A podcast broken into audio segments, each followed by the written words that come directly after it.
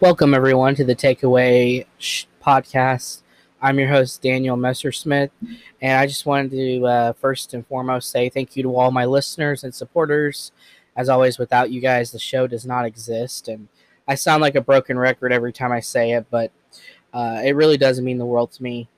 I'm coming at you on a Sunday night at almost 10 o'clock, and some of you are still watching the Cowboy game as this is being recorded, and happy Sunday football to you. It's the first official football Sunday of the season. And I hope your teams won. If they didn't, always next week. But I wanted to do a special episode for this week. And as you know, it's not just Sunday football. It's also the day before we celebrate the 22nd anniversary of the attacks to the World Trade Center and on the Pentagon and the plane that crashed in Pennsylvania in the middle of a field. And I wanted today to kind of go over events of what happened on 9/11, but not just that, but just go over to survivor stories that we don't always hear. We hear about the big event. We hear about the towers, but we don't hear about the people who lived through it, who lived to tell it, and still share their stories. So today I'm going to do a little bit of both, and I hope that today's episode just helps you remember and appreciative, and also to a reminder to hug your loved ones, hug the people around you, tell the people around you that you love them, make every day count, because like these people in this story, we never know when our last day is, and I can't even imagine just what they still are dealing with, the trauma and the just of the tragedy surrounding what happened on that beautiful day in New York City. And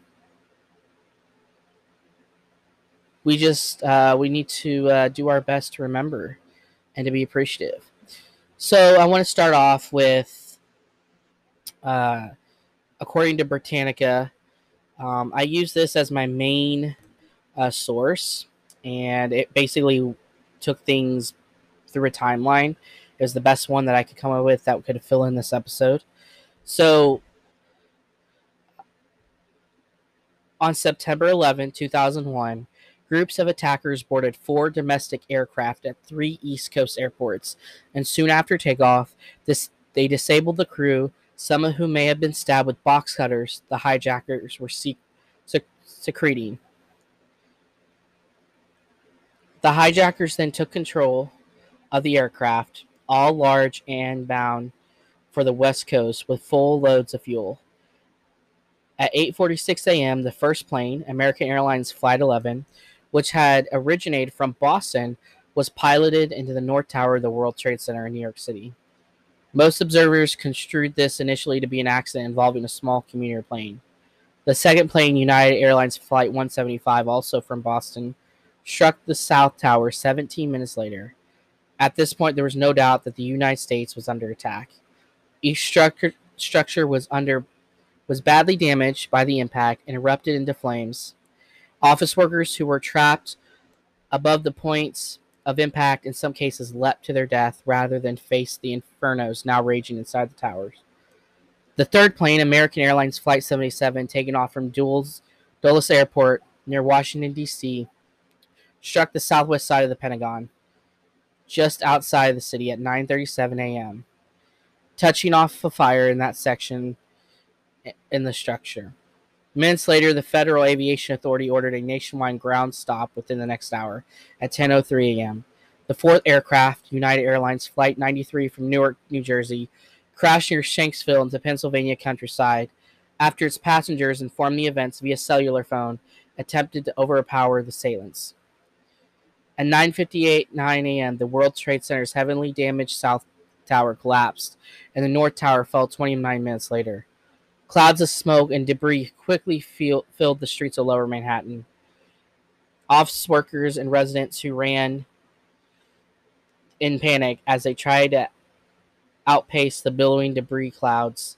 A number of other buildings adjacent to the Twin Towers suffered serious damage, and several subsequently fell.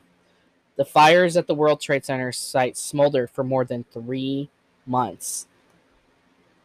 Rescue operations began almost immediately as the country and the world sought to come to grips with the enormity of losses. Nearly 3,000 people had perished, some 2,750 people in New York, 184 at the Pentagon, and 40 in Pennsylvania. All 19 terrorists also died. Included in the total in New York City were more than 400 police officers, firefighters who lost their lives rushing to the scene and into the towers.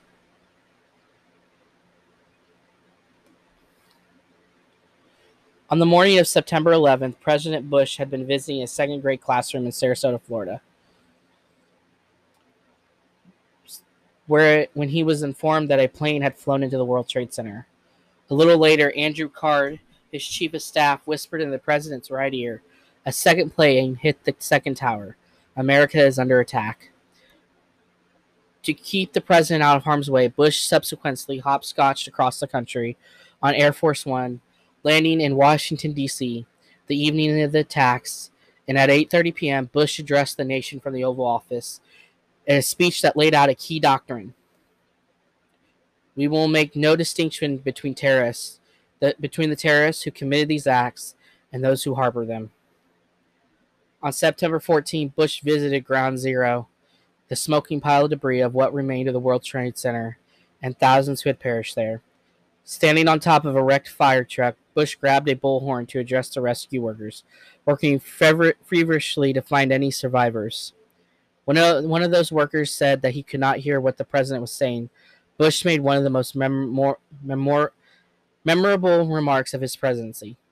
"I can hear you. The rest of the world hears you. And the people who knocked these buildings down will hear from us all soon." Before Bush's robust response to the attacks drove his poll ratings from 55% favorable before September 11th to 90% in the days after, the highest ever recorded for a president.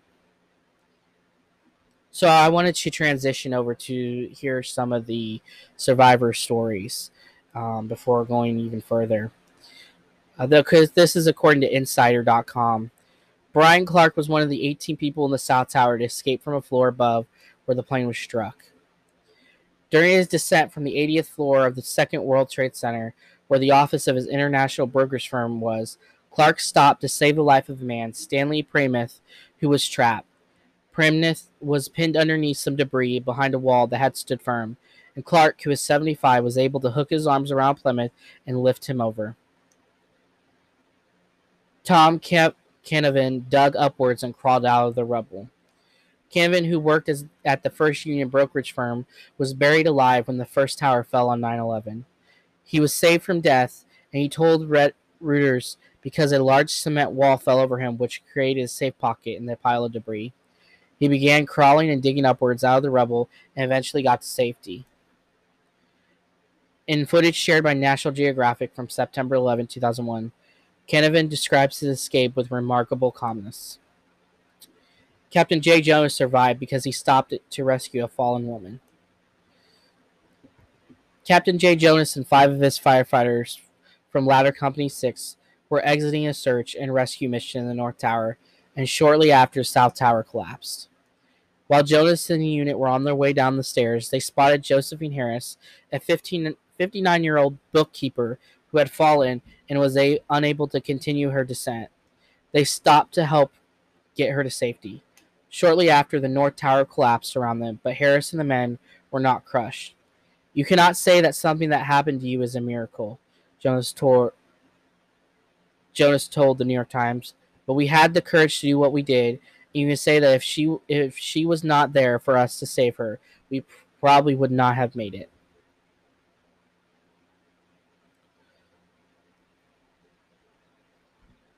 So back to the aftermath of the attacks. The emotional distress caused by the attacks, particularly the collapse of the Twin Towers, New York's most visible landmark, was overwhelming. Unlike the relatively isolated site of Pearl Harbor attack of 1941, to which the September 11th events were soon compared, the World Trade Center lay at the heart of one of the world's largest cities. Hundreds of thousands of people witnessed the attacks firsthand. Many onlookers photographed events or recorded them with their video cameras, and millions watched the tragedy unfold live on television. In the days that followed September 11th, the footage of the attacks was replayed in the media countless times, as were the scenes of throngs of people stricken with grief gathering at Ground Zero, as the site where the towers once stood came to be commonly known, some with photos of missing loved ones seeking some hint of their fate.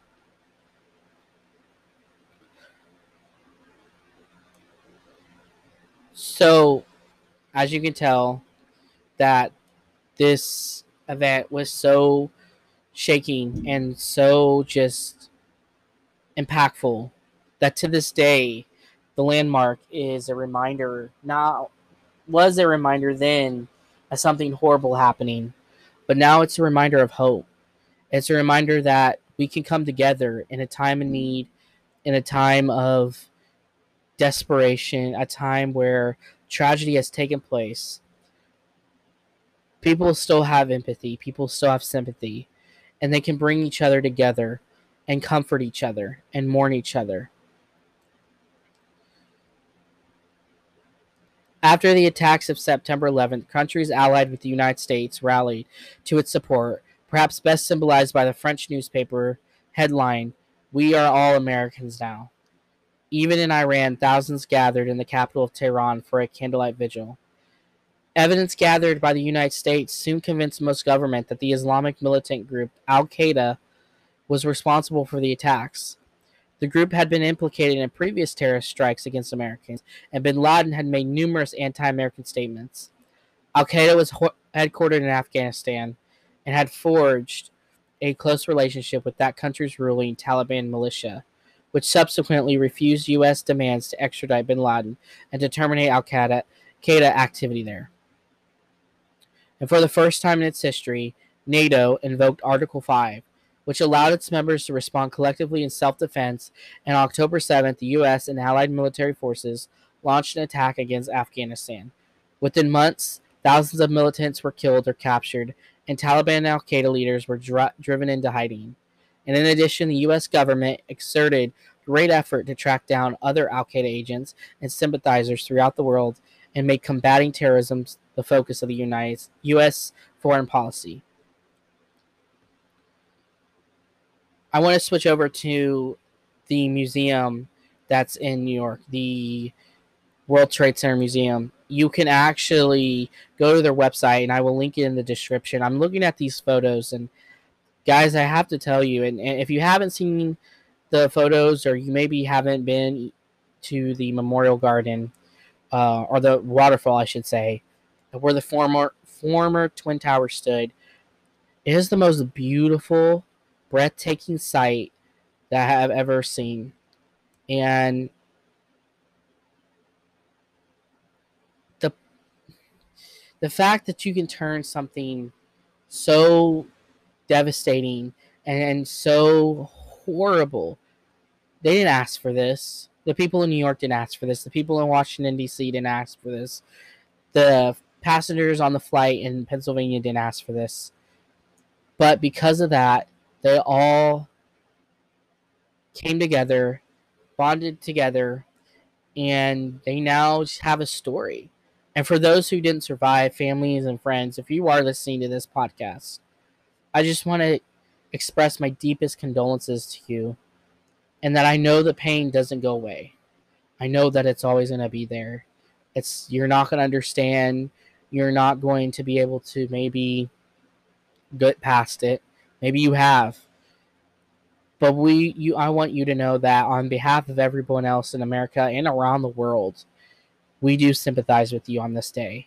And I know this must be a very difficult day to remember, and it gets brought up all over again, but maybe try challenging yourself that this year, instead of looking at it from a tragic perspective, look at it as you're a champion perspective. You're a survivor. You're a champion.